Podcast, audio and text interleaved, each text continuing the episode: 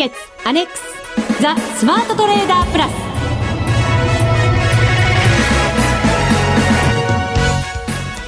全国のリスナーの皆さんこんにちは。内田まさです。ここからはザ・スマートトレーダープラスをお送りしていきます。まずは福福コンビにご登場いただきましょう。国際テクニカルアナリスト福永博之さん。こんにちは。よろしくお願いします。そしてマネックス証券の福島正さんです。こんにちは。よろしくお願いします。よろしくお願いいたします。お願いします。第13回 FX ダービーが先週からスタートい。たしまして、はい、ちょうど、ね、うん、はい、1週間経ちました。リスナーの皆さんいかがですか？なんか随分この最初の触りからして なんとなくもうすでにおかしいですよね。おかしいですね。何がですか？何かおかしいニヤニヤしてる。なんかそんな わかりやすいですね。わかりやすいです相変わらず。もう最初の1週間頑張ってきましたよ。いや、いいことじゃないですか。えー、だいぶそういう意味では、あの、安定してきたってことでしょうね。そうですか。慌てなくなりましたね。えー、前はバタバタして自分が何をしているかよくわからないっていうトレードが よくありましたけど、えー、そういう意味では自分がやってることをしっかり理解しながらですね、はい、トレードができるようになったかなとは思います。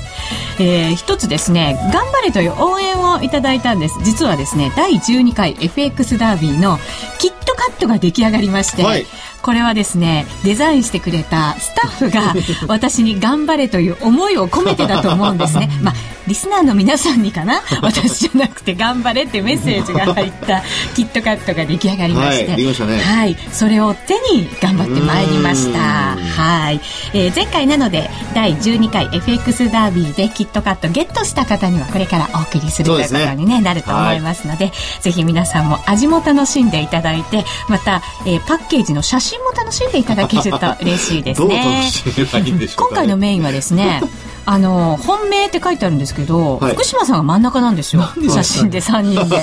本命なんですね。すね。多分ねね。バレンタインデーに合わせてそうですね。そういう写真を撮ったのかもしれませんね、そうなんですよね。そういう写真。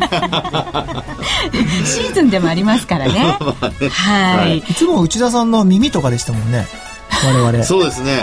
なんか付け出しのような感じでしたけどね。やっとあのメイン画面に。普通ぐらいになりました ねねやっと普通にメイン画面にこう入れていただけることになったかなみたいな。ですね、はい、多分私のトレードが不甲斐なくてですね。応援が必要だからだと思うんですけれど3人同じ大きさの写真を、はい、はい、載せておりますので、えー、当たった方はお楽しみにお待ちください。さあそれでは番組進めていきましょう。この番組を盛り上げていただくのはリスナーの皆様です。プラスになるトレーダーになるために必要なテクニック心構えなどを今日も身につけましょう。最後まで番組にお付き合いください。この番組はマネックス証券の提供でお送りします。スマートトレーダー計画。よーいドン。ザ・スマートトレーダー計画用意ドンこのコーナーではスマートなトレーダーになるためのノウハウ、実践テクニックについて教えていただきます。まずは先週、自分でミッションを決めまして、はい、5ドル円ということで、ねえー、えー、トレードをしてきましたので、その報告からさせていただきます。えー、チャートにですね、いろいろトレードをしたそのタイミングなどを書き加えまして、ホームページにアップしていますので、ご覧いただける方はご覧いただくと一番わかりやすいかと思います。はいえー、まずはですね、5ドル円、冷やしで、えー、チャートをアップしてありますけれども、えっ、ー、と、去年の6月1日ぐらいにですね、えー、74円の39銭でそこを打ちましてから、はい、揉み合いながらも緩やかな上昇。そして、10月8日ぐらいからはですね、さらに上昇、加速してみたいな。はい。感じですよね。はい。えー、ただしですね、年明けからは、高値、もみ合いになっている状況が続いていたわけなんですが、そんな中、えー、2枚目チャート、時間足で、こちらもですね、えー、トレンドラインなどを引いてありますけれども、えー、1月25日、先週の金曜日から、えー、私、チャートを見始めまして、で、えー、もみ合いの中でも、短期で上昇トレンドをしっかり描いているというような動きでしたので、えー、これはもう絶対買いから入ろうと決めました。はい。あの、実はですね、ちょっと以前のトレード、私、自分で分析したんですね。で、失敗したところって逆逆張りなんですよ、必ず。逆張りしたところが負けているので、今回はですね、しっかりあのトレンドに沿って買いから入ろうと思いました。はい、で、25日の日はその短期でもしっかりとした上昇トレンドを描いていましたので、えー、仕事が終わった後からですね、えー、夕方16時53分に1回目の買いで入りました。94円65銭でした。で、200万通貨。はい、頑張りました。そして、えー、その2時間後ぐらいですね、えー、18時台にはもう決済しまして、えー、94円90銭で、うんと、だいたい20、5ピップスですね。はい。上がったところで決済しました。確実にと思いまして、えー、ボリンジャーバンド上に抜けたところで決済になりました。で、その後なんですけれど、ちょっとこうトレンドラインから外れまして、揉み合いから下落に転じたんですね。なので、ここはですね、もう次のチャンスを待とうということでトレードはしませんでした。はい、で、えー、週が明けて1月29日火曜日からまた緩やかに上昇トレンドになりましたので、そこから再度エントリーをしました。えー、仕事が終わった後になりますので、えー、29日火曜日の20時28分ぐらいに、えー、94円47銭で買いまして、えー、再びですね、これはまあその日のうちに、起きてるうちに 手締まおうと思いまして、日にちは変わってるんですが、30日の水曜日、えー、夜中ですね、2時59分に94円80銭で決済しました。同じく、これも200万通貨でのトレードでした。はい。はい。報告は以上です。あ、これだけですか？トレード。えっ、ー、と、まあ、他の通貨をちょっとまた自分でミッションに行っておいて、他の通貨もやりましたミッションもしっかりやりながら。いやいやいやいや、内田さんちょっと悪い癖出さないでくださいよ。はい。せっかくね、いい、あの、調子で、えー、成功してる形ですからね。最初から釘刺されましたね、今ね。いやいや、さすが福島さんよく気がつきましたね。私の顔を凝視しながら言いましたよ。いやいや、本当ですね。ちょっとね、本当にあの、まあ、あの、前回が前回だけにね、今回は、うん、えー、頑張ってほしいと思うんですが、はい、あの、今回のやっぱりあの、なんでしょうかね、あの、まあ、エントリーと、はい、それから、あと、イグジットのタイミングですね。うんあれ、内田さん実際に売買してるのってこの時間足見てます？それとも。実際はですね、はい、30分足でやってます。ただこれ、あの、チャートアップするのに、30分足だと入りきらないので、あの、すごく線が、ローソク足がちっちゃくなっちゃうんですね。なので、大きめに見ていただくために1時間足にしてるんですけれど、はい、実際は30分足です。そうですよね。まあ、これまでも意外と、あの、30分足使うこと多かったですもんね。はい、なんか好きなんですよね。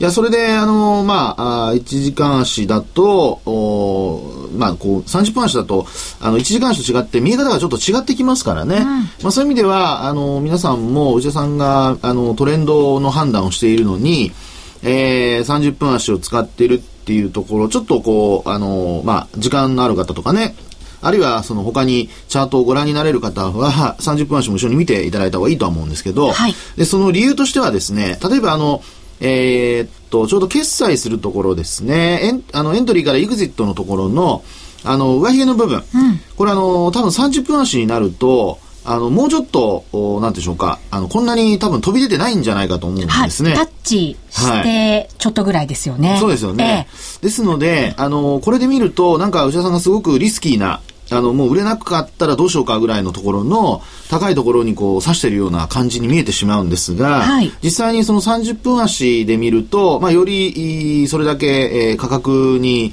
えー、まあ、反応して、えー、まあ、そのチャート自体動いてますから、そういう意味ではもうちょっと広がってるはずなんですよね。はい。えー、ですので、まあ、その辺がちょっと今気になったので、えー、内田さんにちょっと尋ねたわけなんですが。はい、プラスこれちょっと補足しておきますと、はい、えっ、と、95円のところが非常に重く私は感じたので、実はもう95円に行かない、行かないというか、まあ、タッチしたとしても、はい、そこは取れなくていいと思って、94円の90銭ぐらい、もう差し値を入れておきました。はい。はい、そうですね。うんまあ、ですから、あのー、今回のケースで言いますと、やっぱりこの上限に刺すっていうところの見極めがすごく実は難しいので、はい、まあ、それが、まあ、今回のやっぱりポイントだと思うんですね。うんですので、最初のエントリーから、この上昇トレンドが続いているというところは、あの、まあ、しっかり、えー、抑えているので、まあ、そういう意味では、あの、まあ、値段、その、約定した値段から、最初のエントリーの約定した値段から、あんまり、その、マイナスになる場面っていうのはなかったんじゃないかと思うんですけども、はい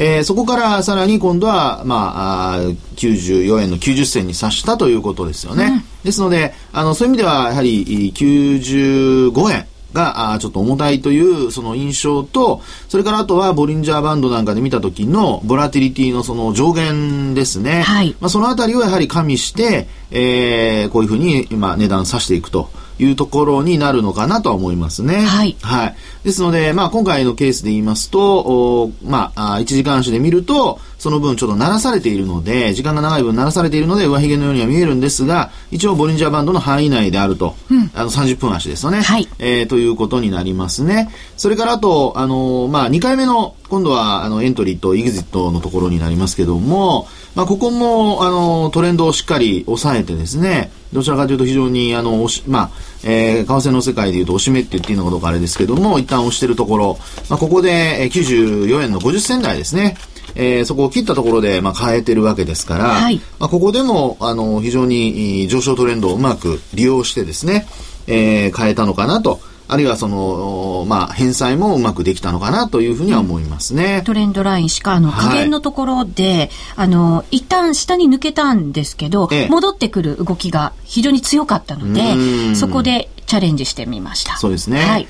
ですから、あの、内田さんの今の話にあったように、えー、まあ、リアルタイムで見てる部分と、それからあと、そのトレンドを引く部分と、あと方向を確認する部分とですね、まあいろいろやっぱりちょっと長めのものから短めのものまで、できれば、あの、まあ、えー、自分のそのトレードをやりやすさに合わせてね、うん、や、あの、見てトレードしていただくといいのかなというふうには思いますね。はい。まあ今回も非常にあの、いい、いいまあ他の通貨どうかわかりませんが 今回、この5ドル、やっぱりさすが自分が選んだだけあって、ね、いい動きになりましたね。そうなんですよ。はい、選んだから頑張らなきゃって、なんか、プレッシャーがありましたけど、はい、頑張ってきました。それは困ったもんですね。プレッシャー感じちゃいけませんよ。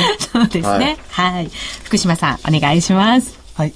えっ、ー、と、まあ、内田さんも、あの、やっぱりいろいろ以前からも福永さんに、あの、まあ、30分足でトレードしようが長めから見ていってトレンドを使いましょうよっていうふうにもうあの教わってるので、はい、やっぱりそれ通りにやっていてでやっぱり冷やしで見てまずあの上昇トレンドであるっていうこう判断している時点でもまず勝ちやすい状況にあるので、うん、まあ、そこがもうまず一つ勝因の一つだったのかなっていうふうに思います。はい、25日の金曜日ってまあ上昇してるんですけども24日の木曜日が大きく1円30銭ぐらいこう上昇していて、えー、その勢いもあって、えー、そのまま上昇したっていう流れなので、まあ、その辺をおそらく多分見ていたと思うので、えー、非常にまずそのさっき言ったようにその長めのあのチャートで、えー、うまくあのトレンドの判断ができて、うんえー、うまくトレードできたんじゃないかなっていうふうに思います。はい。はい、はい、では福島さん評価を評価ですね、うん、こ。これだけなんですよね。あこれ、これ、これ、結果的にどうな利益額はですね、はい、えー、102万、この取引ではプラスですね。はい、この取引では。はい、この取引では。そうです。じゃあ、ではですよ。じゃあ、この取引だけの評価にしましょうか。はい。そうですね。難しいですね。じゃあ4.5っていうちょっと中途半端な。なんか、いいトレードなんで5にしたいんですけど、はい、なんかちょっと引っかかるので4.5っていう。マイナス0.5点そうです。はい。なるほど。引っかかってしまったんですね。だから信用できない部分が0.5に。マイナス。なるほど。信用されてないですよ。はい。でもまあ4.5。はい、はい、ありがとうございます。いいんじゃないですか？そうですね。はい、はい、順位もとても楽しみです。うん、えー、後ほどのコーナーでお伝えいたします。はい、以上、スマートトレーダー計画、用意ドンでした。ザ・スマートトレーダープラス。週のハイライト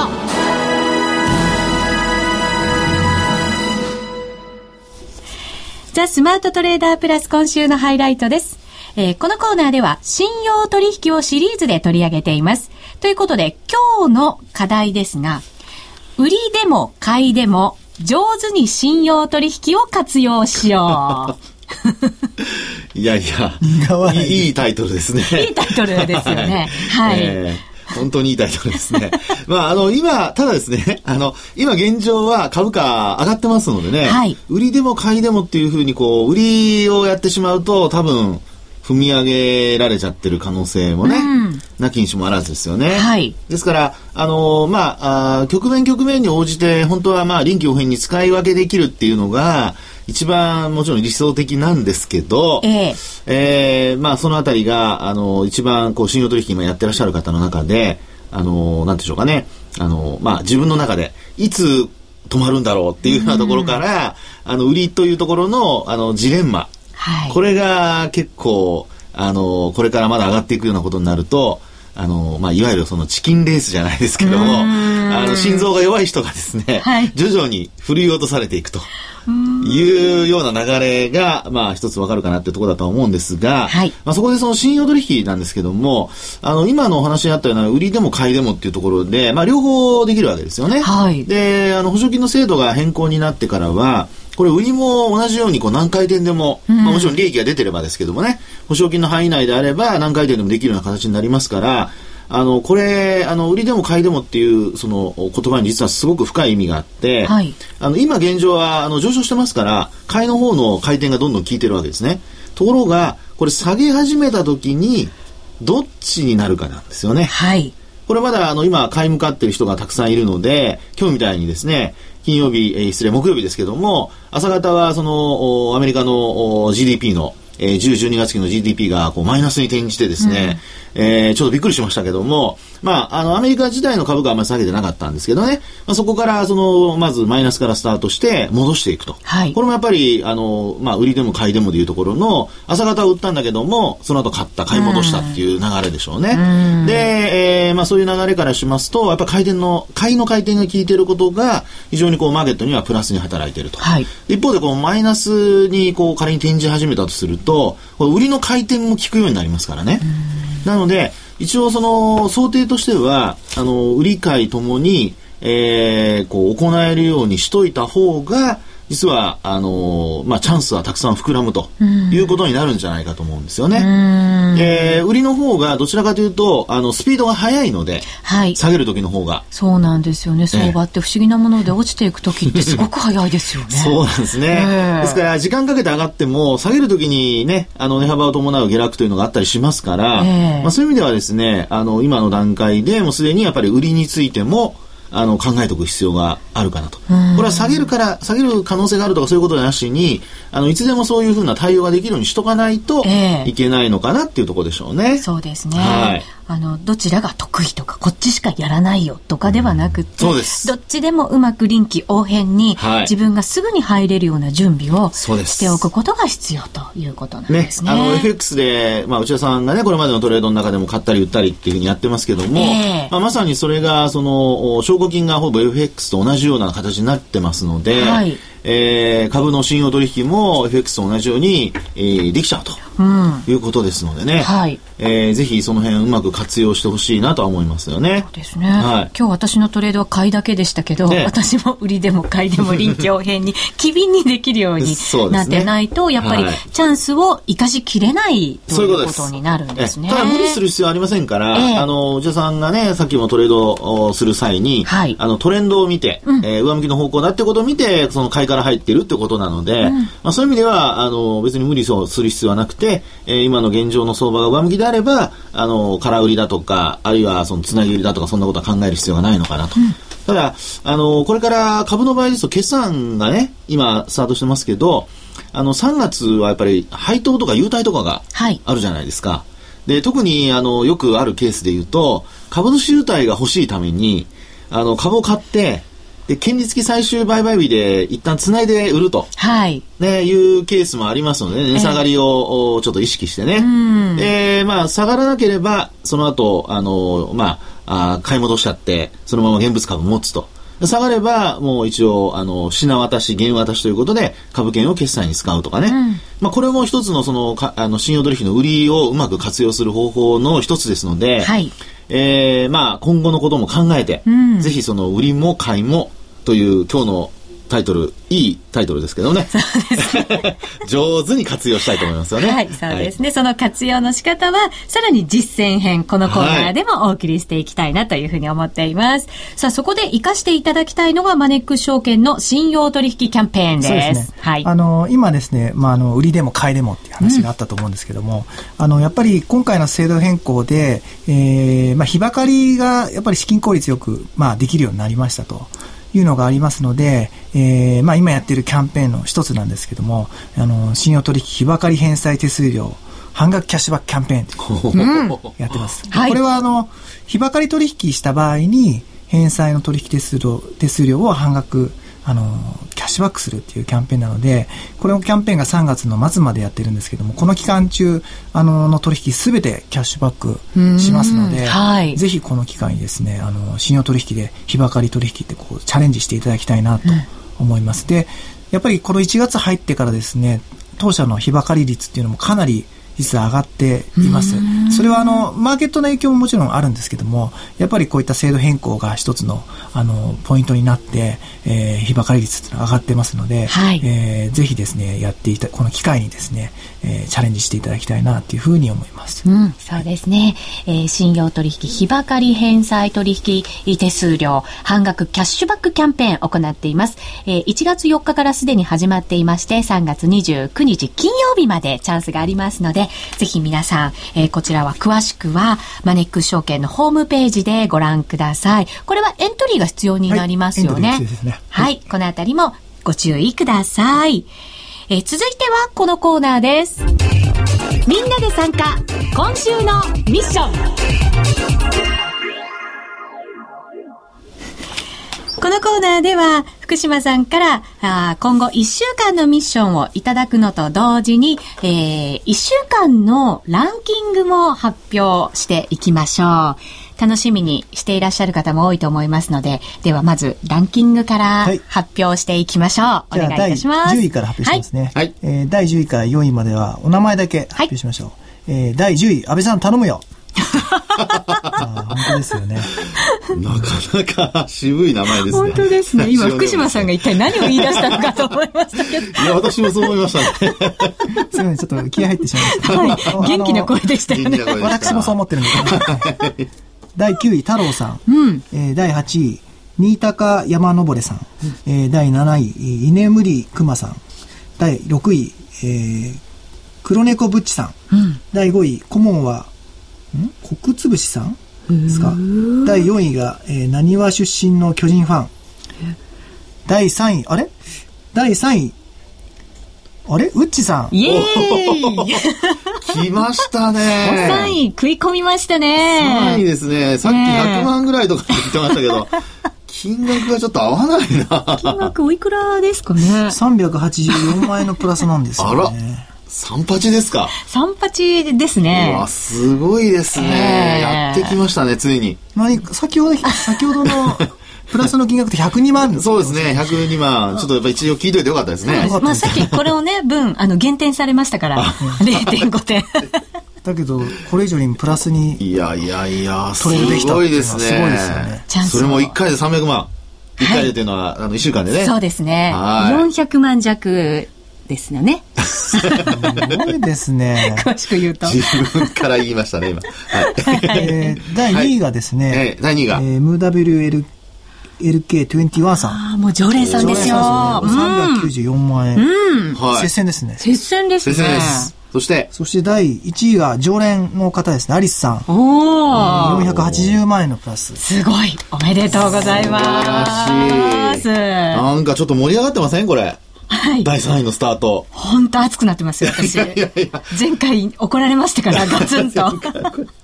なんか、淵田さん、ね、盛り上がったり盛り下げたり、大変ですね。そうなんですよ。出入りの激しい。そうですね、3位。ね、3位。頑張ってきました。第1周で3位食い込む。ええ大したもんじゃないですか。アクセル全開ですよ。ねはい。一周目から。もう、アクセルがもう、踏んで踏んで。踏みまくって。そうです踏みまくってねみんなついてきてっていう。